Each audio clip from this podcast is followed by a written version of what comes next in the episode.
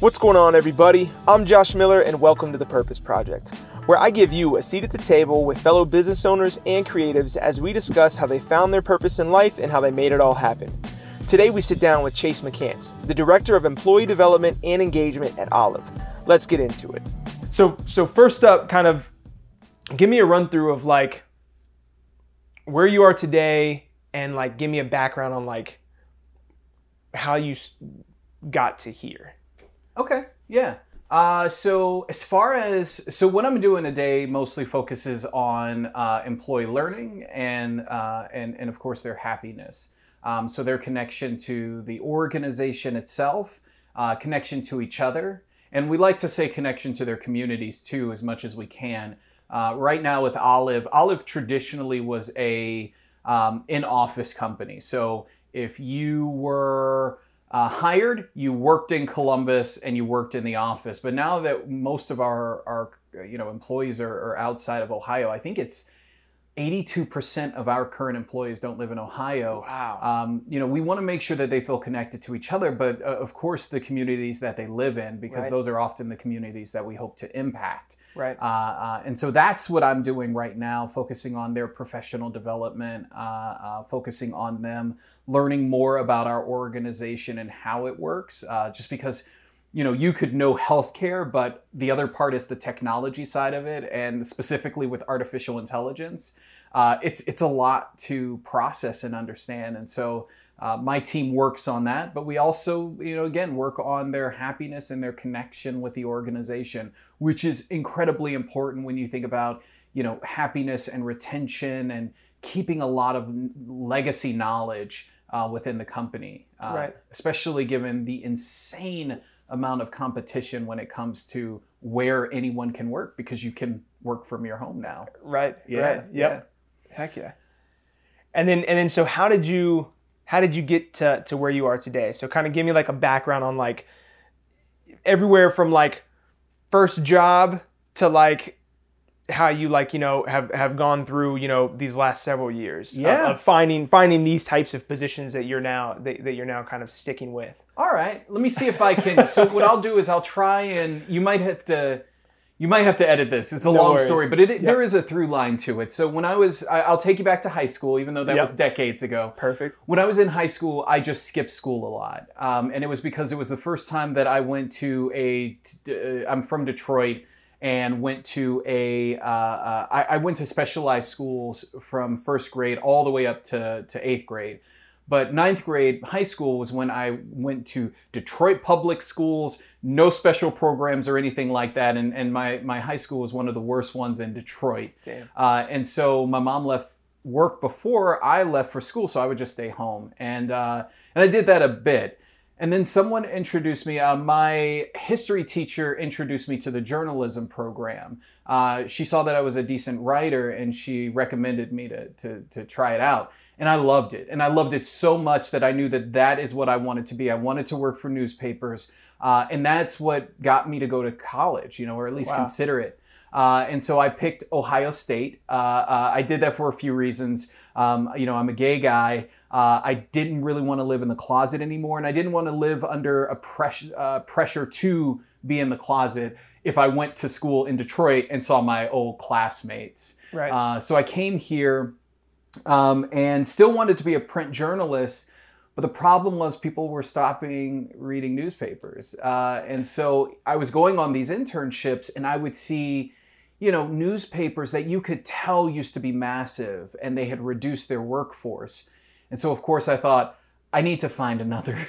I, I, I need to figure out what I'm going to do with the rest of my life because this is probably not going to be it. right Uh, and so uh, one of our good friends, uh, I met Anthony uh, Dillard back in uh, freshman year of college. And uh, about two years into college, we joked around and said we should start a band.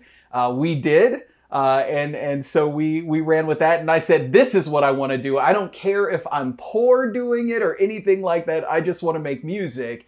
and then we graduate and you've got to make money right and so that's when i found myself in the world of, uh, of sales uh, anthony worked for sprint nextel uh, and so i, uh, I applied and, and got a job there and the cool thing, so so Sprint Nextel, I, I was not a, a, a trained or seasoned salesperson. I had never done it before.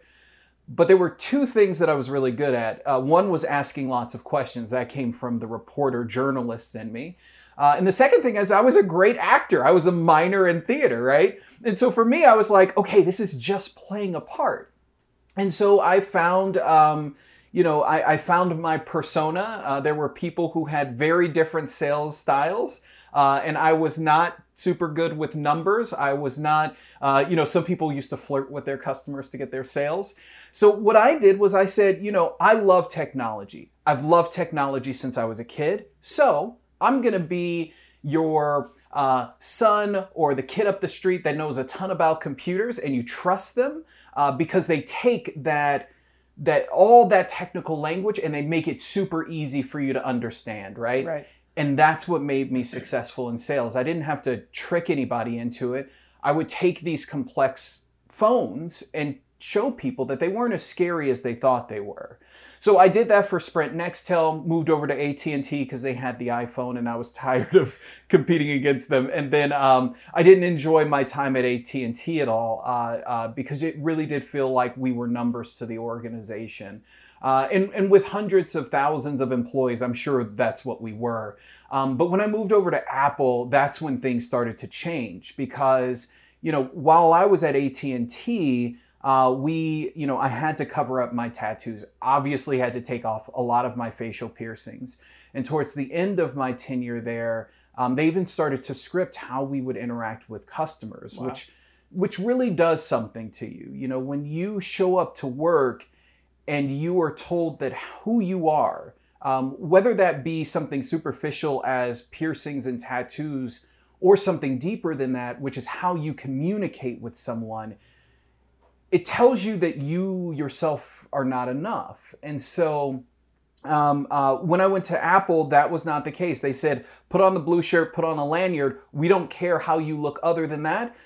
Go sell products and don't even sell products that people uh, that you know that will make us more more money. Sell the products that they need, right? And it was like, whoa, this is a new space, right? And it was awesome. But it was after that that I got started in my first startup, and that was CoverMyMeds. And CoverMyMeds is obviously here in Columbus. Back then, they were a really, really small employer. There was only about 10 of us. And, you know, secretly, I did not plan on staying there very long. Uh, me and two of my friends were planning on moving to Seattle. Uh, and so it was just a job to have for about 10 months. But I fell in love with the place for all of those reasons that I just talked about, right? When I first showed up to work, I was wearing a button up. Uh, I think I was wearing a tie, khakis, and dress pants, even though everyone else was in street clothing. And after a few days, I started dropping a lot of it. So I showed up in jeans and a button up and gym shoes. And then a few days later, I just showed up in jeans and I think a, uh, a regular shirt. And then I slowly started to put, I, I, think I rolled my sleeves up and put my facial piercings in. And I'll never forget the um, woman by the name of Michelle Brown. She was the VP of operations at the time.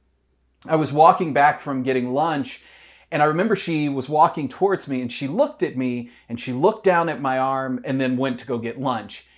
And I went back to my desk and put my hoodie on and took my facial piercings out. And at the end of the day, I went to her and I said, Listen, I you know, listen, I can totally cover up my tattoos. I can put my piercings, you know, I obviously can take that out um, if it bothers anyone. And she just like looked at me and she was just like, I, I mean, I don't really, I don't care. Like if, if you can wear whatever you want to work, like maybe don't wear sweatpants, but, but like, you can, it's weird that you're asking this. Right. And like, as awkward as it was, there was just this huge sigh of relief and so that is really what kicked off everything that came, right?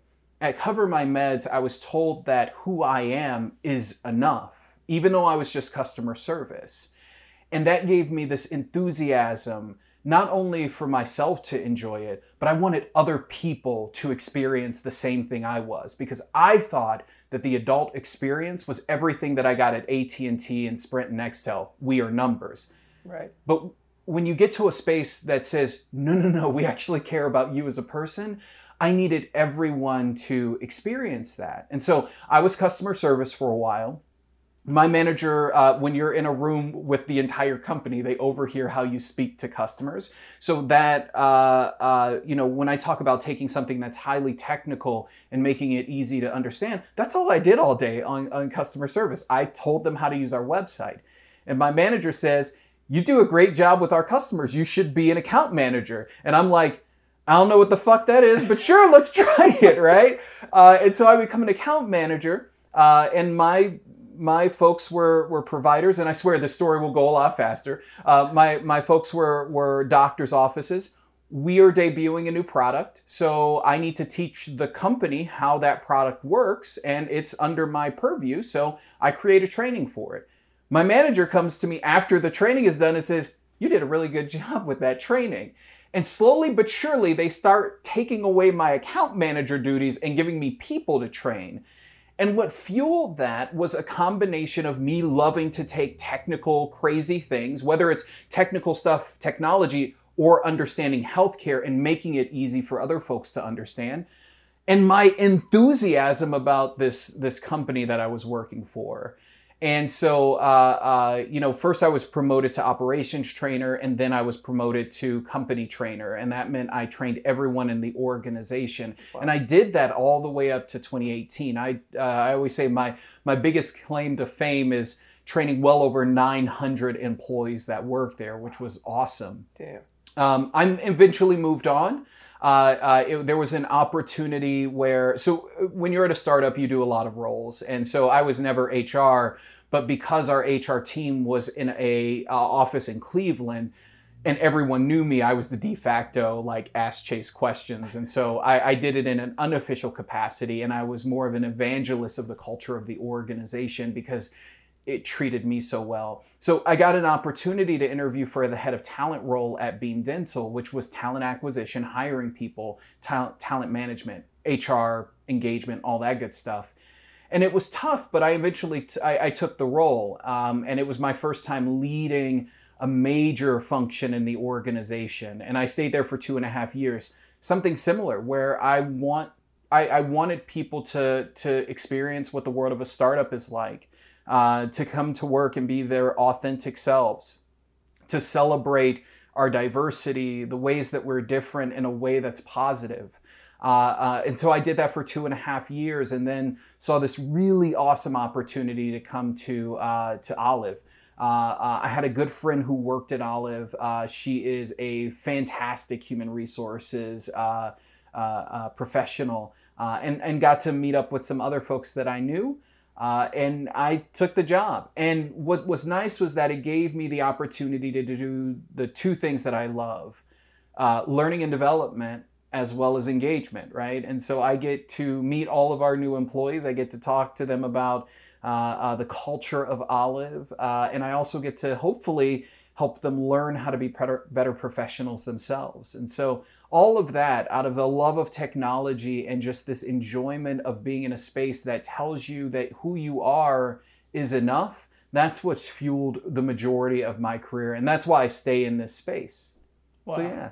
Long story. That's great. No man that was like perfect right there man. I'm like trying to think like he's you're like hitting all these dots. Like it's like that's why you're a great songwriter. And and and you know you have that journalist background because I can tell because like you hit all the boxes I was gonna ask you to check off later. Like you already got them in that one. So, no, yeah. yeah, man, that was perfect, man. That was great. Woo! Heck yeah. So um, so so yeah. So tell me a little bit more about like kind of now where you're at, right? Like you noticed because I'm, you know, you said something about CoverMyMeds where, um, you know, you were you were in front of a bunch of people and and you know talking in a room full of everybody else you work with you know your manager says hey you're pretty good. You should do account manager stuff right? And and seeing how like slowly but surely the the world of the startup was like kind of like helping you evolve professionally yourself yes. right? Um, I, I, see that now like so with you know my wife danielle um, she uh, she's at nationwide and she's uh, she's she's doing a job of like updating documents and things like that for you know uh, insurance policies all over the country and everything. And uh, you know her her boss tells her a lot. You know her supervisor or director or whatever will say you know hey like you know okay you want to do this great like I want to I want to make sure we utilize you for those things and stuff. Um, but but you don't really get when you're in a company that big. It's like you don't really get that opportunity to say hey you do that really well. Let's have you do this. You know what I'm saying? Let's switch you over, right? Because it, it, it's too big for that, right? You are, in some sense, a number when you've got thousands of employees, Mm-hmm. um, you know, that are all working specific, you know, jobs and, and, and have specific titles to make this giant machine run, right? But at a, at a startup, it's it's so much simpler than that, and, and it's so much easier to to dip your feet in in foreign waters and, and and try to find you know new experiences and new things that that you can test out. Um, tell me about like, and you mentioned that too, and like talking to you know all the employees at Olive now of like you know telling them the you know explaining to them the culture at Olive and what it's like, you know, the the energy and the and the fun and excitement of of being a part of a startup.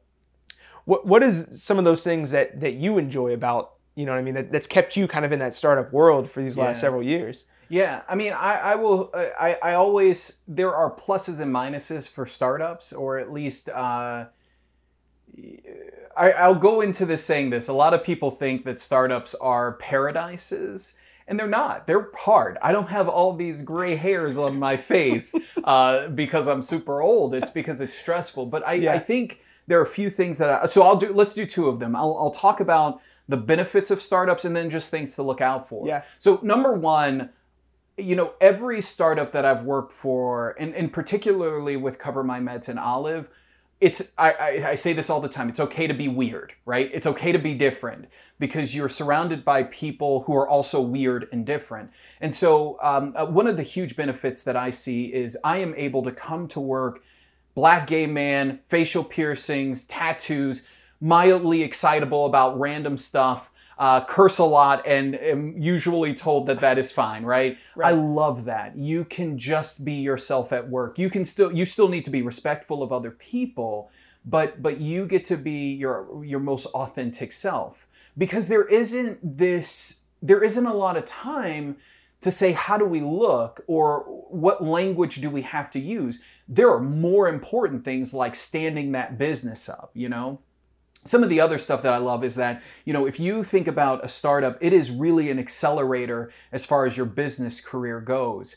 I always thought that the highlight of my career would be like sometime between me being 35 and 40, I'd finally hit being a manager, right? And that would be it. I wouldn't do much after that.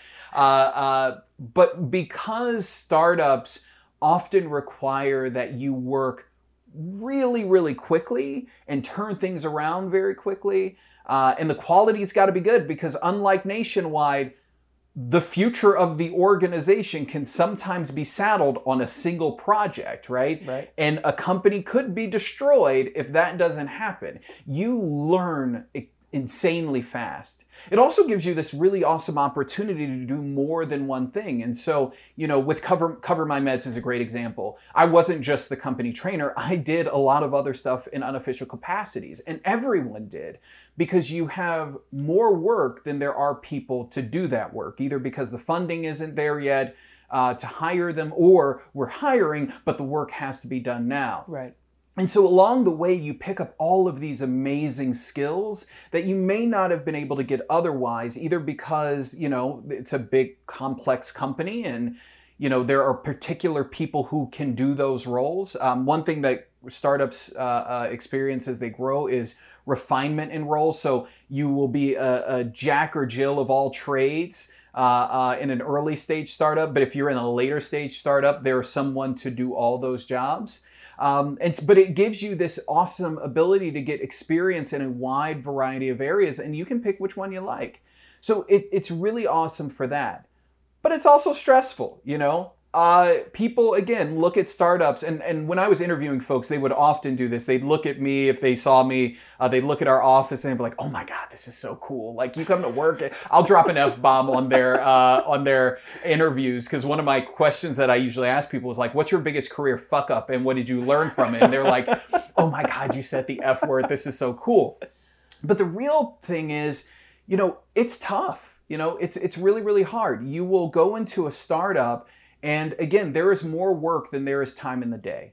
Uh, you will go into a startup and there will be issues that you need to solve, uh, problems that you need to solve, and there's not always a solution at hand, or there's not a tool that's been purchased yet that will actually do the thing. And so you end up bootstrapping it uh, instead. And that's tough. Uh, most startups fail. Uh, and that's one thing I, I, you know, when I was the head of talent at Beam, I would always tell people if they were um, uh, super excited about uh, joining a startup and I thought it was for the wrong reasons, that's one reality I need them to know because joining a startup is risky. A, a lot of folks who make this their careers, uh, uh you know, at some point will run into a place where they have been laid off or the company just fails and no one has a job but they stay in these spaces because they love them, right? You don't have a lot of the bureaucracy that you see with the larger companies. Uh, you get to uh, do incredible stuff that you would not be able to get a chance to do at larger companies. So while they're amazing, and I don't think that I would work in a space that wasn't a startup, uh, it's just, I love it.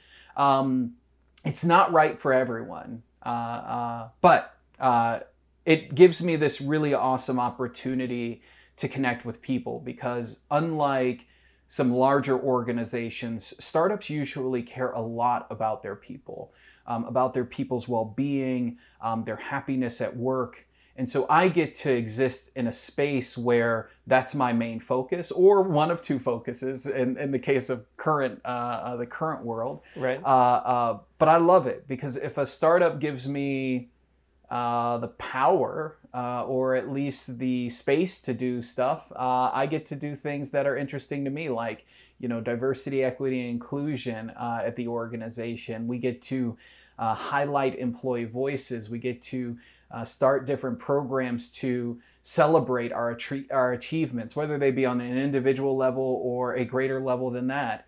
Uh, we get to give our employees experiences both inside and outside the company uh, if they build something. Like one thing Olive does that's one of my favorite programs is called the Horizon Summit. It's a uh, internal hackathon where people just come up with ideas on a different theme.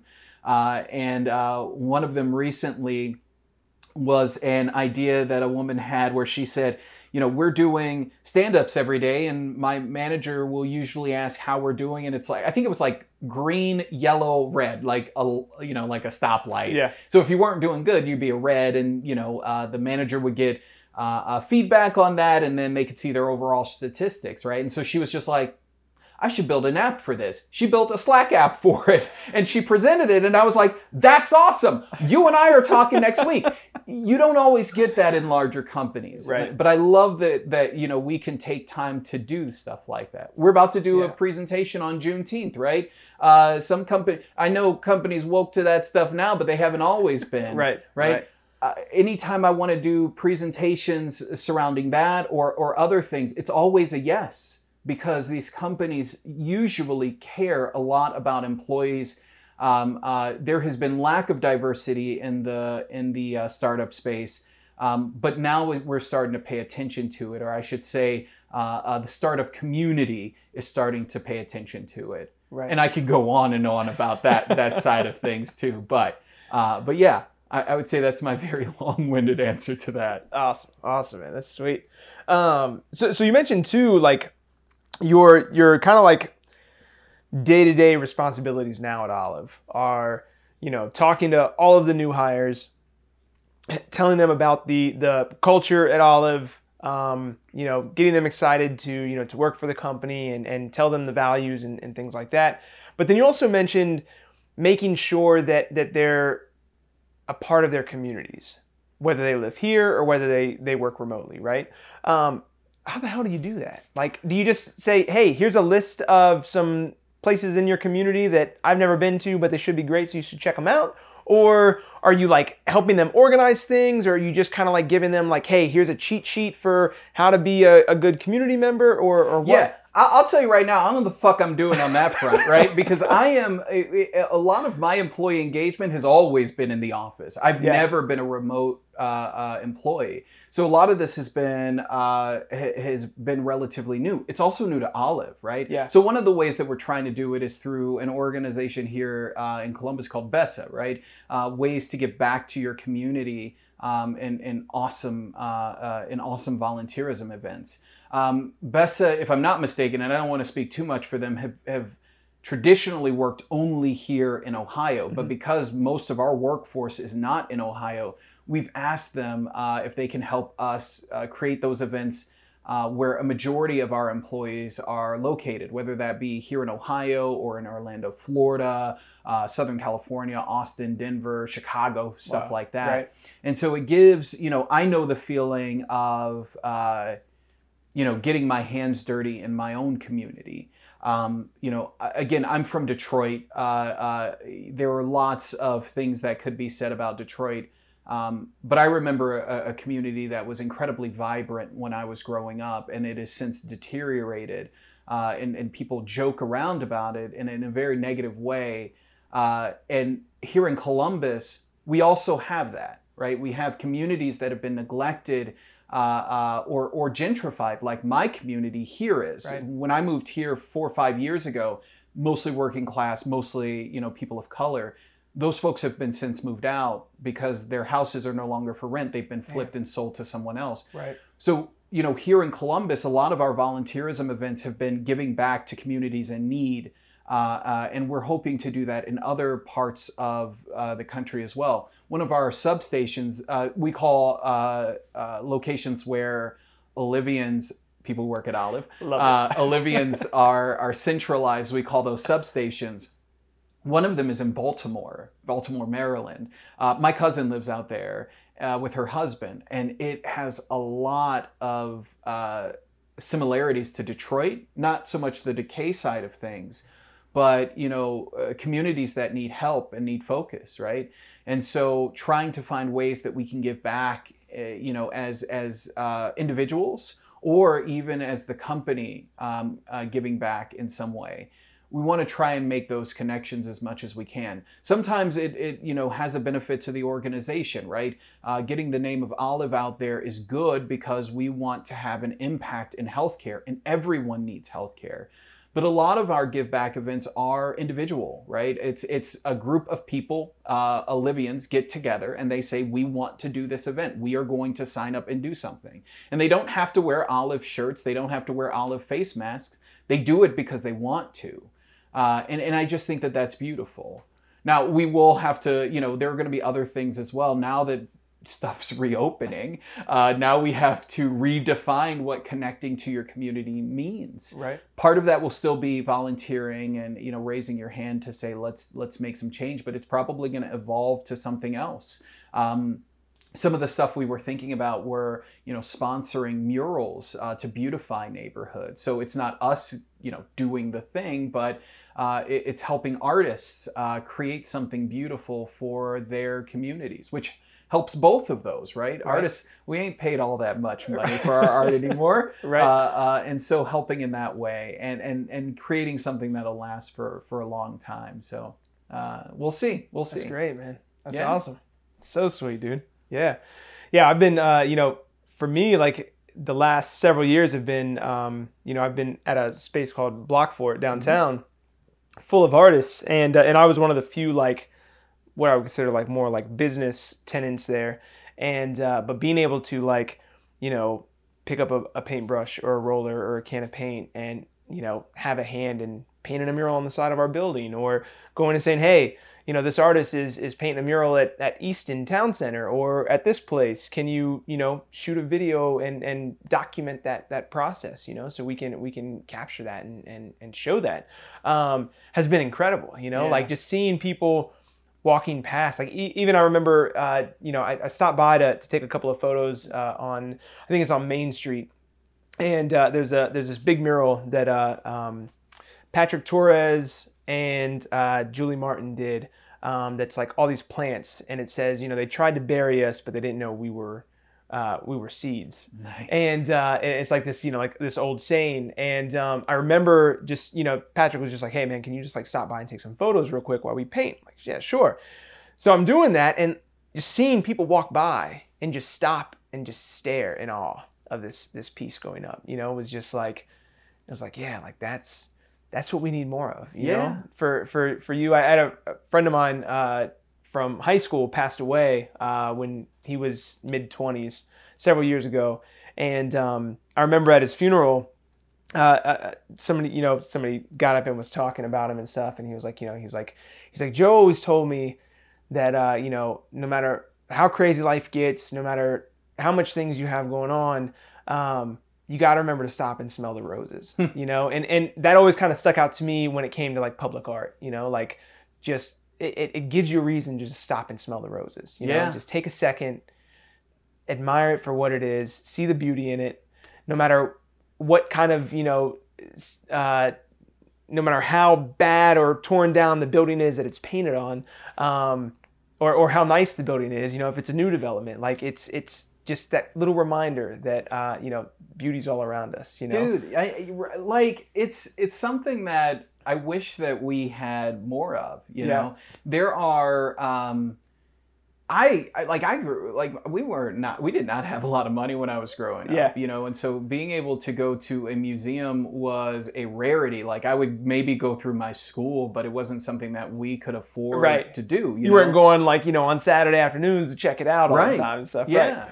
And so, you know, and so in in those respects, it feels like art is often caged up in that way, you know, and there's no Yeah. opportunity for folks to just experience it. Like I feel you when you talk about street art and you see it, like ah, it like drives an emotion, whether it's like connection to whatever's being depicted or just its presence there, you Right, know. right. And what I love about street art is that no one owns it. It's it's Yeah. for public display Right. we used to call this stuff like public works like it was for the benefit of the community Yeah. and i don't know if it was like through graffiti or you know what but it, it, it felt like cities just stopped putting up these beautiful works of art you know by, Right. by artists who are alive right now it's cool to see it in columbus though Yeah. um, you know i love uh, I, I was walking to i think it was one line on my way uh, we were walking to one line in franklinton Yeah. and I passed one of my coworkers. Uh, his art was on the side of the building,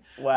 uh, which was just mind blowing because none of us expected it. yeah. And so you've got again this dual benefit. You benefit the community that gets to just observe this at no cost. Right. Um, uh, or anything, and then you get to highlight these amazing artists that are alive right now, uh, who are creating amazing things and impacting their city for for the you know for Right. the better. right. Uh, I I, want to see more of that. Yeah. And compensate them to to help them continue Yes. doing what they're doing. Right. Like. yes. Yeah. Yeah, I man. mean that's always that's always the part that's missing, right? Everyone everyone wants art for free, Yeah, and, yeah. and to a certain extent, like you know, having it, I, I think free and accessible are are two different things, right? Yeah. I think it's worth the investment, but also giving access to people who may not be able to uh, to get it otherwise. right. Uh, right. I, I think that's really really important. Definitely. So yeah, Definitely. Sweet, man. Cool.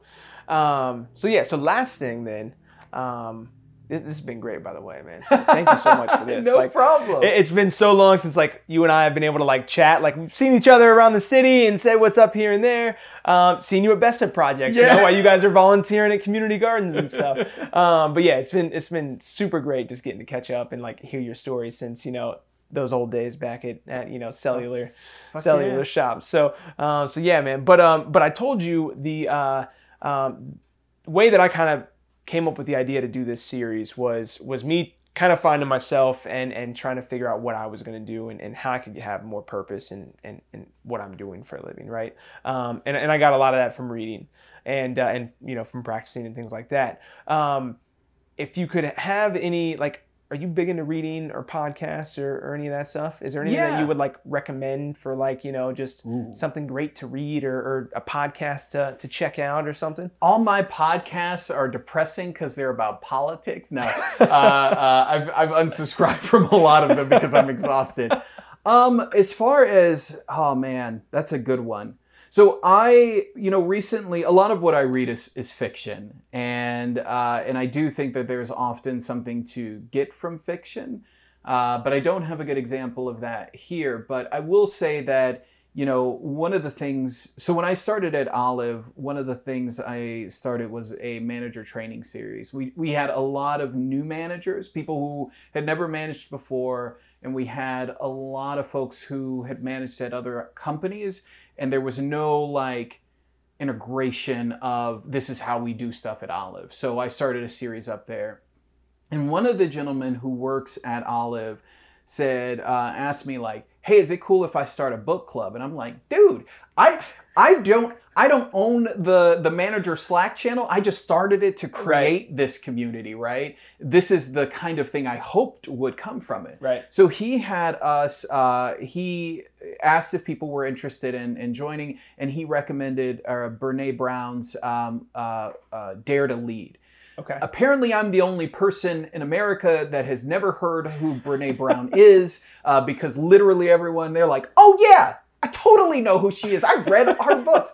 So the reason that I, um, I I would recommend that for a lot of reasons. One of the biggest ones is because um, uh, when I think about my own management and leadership, um, there is something about vulnerability that goes with it, right? When I started with my team, so I, I have uh, a manager of employee development and a manager of employee engagement. And on the development side, uh, you know, her name is Andrea Hermsdorfer. She uh, has uh, three direct reports, right? And I didn't hire her. Uh, she was hired uh, uh, before I came into the company. She started after me, but she was originally supposed to report to someone else. They said, You're in charge of learning. She should probably report to you. And also, we're going to expand it to the whole company. And I was like, Okay, let's try it out. But one of the first things that I, you know, when she and I met, um, uh, we we talked, and I said, you know, I, I want to understand how you, uh, you know, how you like to be managed. Um, and then I told her one of the things with me is that I want you to I, I want over time for you to to trust me uh, uh, to confide in me and trust me enough that and i always use this example even though it's the worst one i want you to trust me to the point where if you decide that olive isn't the place that you want to work anymore for whatever reason maybe you want to grow or you find a, a title or a role somewhere else that will level you up that i don't find out when you put in your two weeks i find out when you start looking right and I was like, I am absolutely going to try to get you to not do it, but the fact that you would tell me at the beginning of your search means that you trust me enough that you know that I wouldn't fire you because I know you were looking, right? And so there's a certain amount of transparency and trust in leadership. And she also talks about vulnerability. I'm not the best manager in the world because I still have a lot to learn. And so with my team, I am usually very vulnerable about the things that I'm nervous about or the things I am not good at myself, or even if I'm just having a bad week. I've talked to them before about my mental illness. I suffer from depression. I've suffered from severe depression since I was a kid.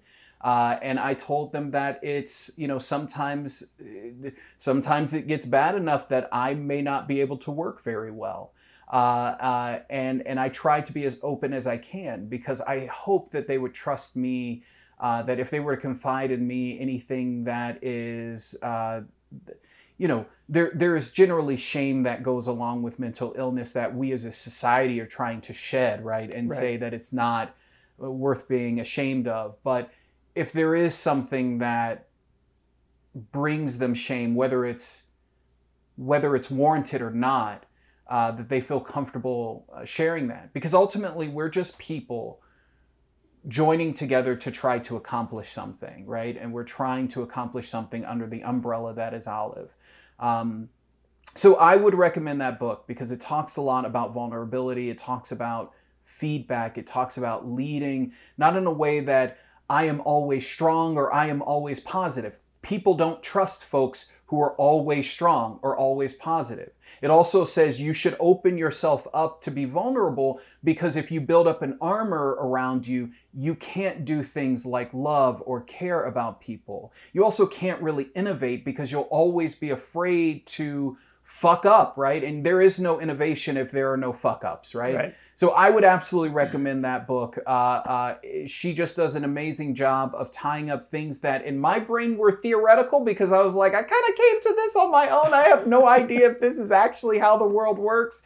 And, and she's like, here's the science behind it. Uh, and so uh, uh, if you're a people leader, I would definitely say read that book. It's, it's a fucking amazing book. Awesome. Yeah. Awesome. It's so funny, man, that you, that you mentioned dare to lead and like you talk about managing people because I am right now I've just brought on like my first two team members and going from like being a freelancer full time to like now having people to to kind of like manage and, and train and, and kind of like assist there, right? Is like a huge crazy shift for Yeah. me. You know what I'm saying? Like it's nuts. And it, like I, I keep like going home like and telling Danielle like man, this is like crazy, you know? Like I don't I don't know what I'm doing. I don't know how to like manage people and and how do I manage my myself and my time to make sure that it's working.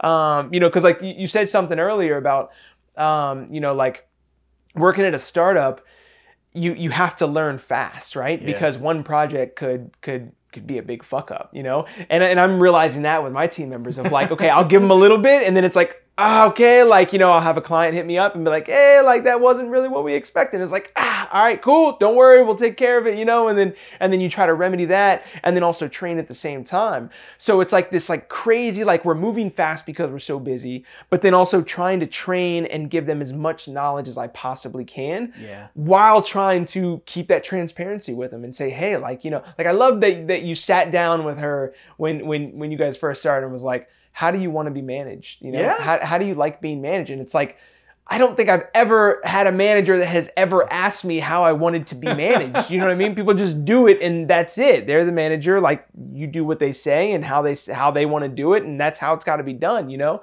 Um, but to but to hear you say that is like giant light bulb in my head going like oh my gosh man you know like and i've been Yeah. trying to ask them as much questions as possible like do you think this works? Do you think that would work for you? If it doesn't let me know. Let's try it this way and let's kind of see. Because like i'm trying to figure out how to lead while you're trying to figure out how to you know what i'm saying do your thing and, and excel in, in what you're doing. So yeah man it's just been like uh, leadership has been a big thing for me that i'm like really trying to do. And and it definitely sounds like dare to lead needs to be my next one so. I mean, it's you know, I, I will say this, eh, eh, you know, the fact that you think about what you just said, right? You every manager that you've had has never asked you how you want to be managed, yeah. And so the fact that you give a fuck enough to get their opinion already sets you ahead of a lot of the assholes that are out Right. there, right? right uh, a, a lot there's a lot there's m- multiple books about about leadership and Right. management but you know i always try to boil everything down as basic as i can because it's when you make it so complex that you get intimidated because there's so many parts you know work is just a group of people getting together to try to accomplish something and then that's all me and andrea and the rest of our team are doing we're gathering we're, we're being compensated by the company for our time uh, but we are gathering together to try to accomplish something. And so the first thing that I need to do is, uh, first thing I say is, we are both people. I have a title that's higher than yours, which means that my, not that I'm better than you. I'm not. I'm still a person, right? I'm not Christian, but okay, let me repla- rate this really quick. I'm, you know, I'm, I'm, I'm not, I'm not religious. I'm, I'm atheist, but, but there was this when when someone was trying to explain the Trinity to me, uh, it said they said that God the Father is not better than God the Son. They're both God, but they've taken different roles, and God the Father is at a more prominent role than you know God the Son. Uh, uh, but they're still God, right? And so when we think about people, I, Sean Lane, our CEO, is no better than me. He's still a person. He's still a person in this world. Right. He just has different responsibilities, a lot more responsibilities. Um, but ultimately, we're people. And so with Andrea, she's still a person. I am no better than she is. I have different responsibilities than her. I probably have a little bit more uh, uh, weighty responsibilities, but we're ultimately both partners in all this. And so when I refer to them, I say, I'm not your boss. We are partners with different titles, uh, different responsibilities, trying to accomplish something. And anytime you're trying to accomplish something with someone else, you got to figure out how they work, right? Especially if they're reporting to you. So that was my first question to her. For me, it was tough because I've spent a lot of my life being an individual contributor. So success meant me producing stuff. Nowadays, that ain't true. My success is her success and her team's success. So a lot of my stuff right now isn't producing. It's how do I get stuff out of the way so she can run? Um, if there are roadblocks, uh, uh, you know, how do I get rid of them? And because I don't know, I'm weird and I don't really. I, I care about my career, but not all that much. I get way more fulfillment uh, with with other people rising up. I am. I continue to think how can I build her up so that if I get hit by a bus, and this is what I've told her, I want to get you to the point where if I get hit by a bus, there's no other person that this company will look for to replace me than you, right? And so now I have an obligation to give her as much experience and, uh, uh, yeah, I think the word is experience, uh, uh, uh enough interactions, enough visibility that if I do get hit by a bus, there is no question. Andrea is the director of employee development. Same thing on the engagement side. My goal is to give uh, Jess enough experience, uh, uh enough interactions with the organization, enough visibility that there is no question. And that's really led my job uh, uh, for the last, you know, a few, probably a little bit over half of the year and I think we've done a really good job of that, you know, yeah. and, and so I'm excited. But it is tough because, especially in the position you're in, you still have to be a producer of stuff, right? So it is balancing it. But remember, you're all just group of people trying to accomplish something. And the fact that you're asking these questions makes you better than a lot of managers out there. So keep reading, keep taking what you can. Try stuff out. Get their feedback. Upward feedback is great right? Uh, uh, i always end my one-on-ones with my manager with uh, uh, you know is there anything i could be doing better? Do you have any feedback for me? And i brace for it every single time you know and uh, and if there is there's something to take from it if there's not that's okay that means i'm going in the right direction uh, i asked that to andrea as well because i want to know how i can be a better manager for her and if you think about it, go back to the whole CoverMyMeds thing, right? A company treated me like I was a person, and that changed my entire world. My the the scope of my career and what I wanted to be just because of that interaction.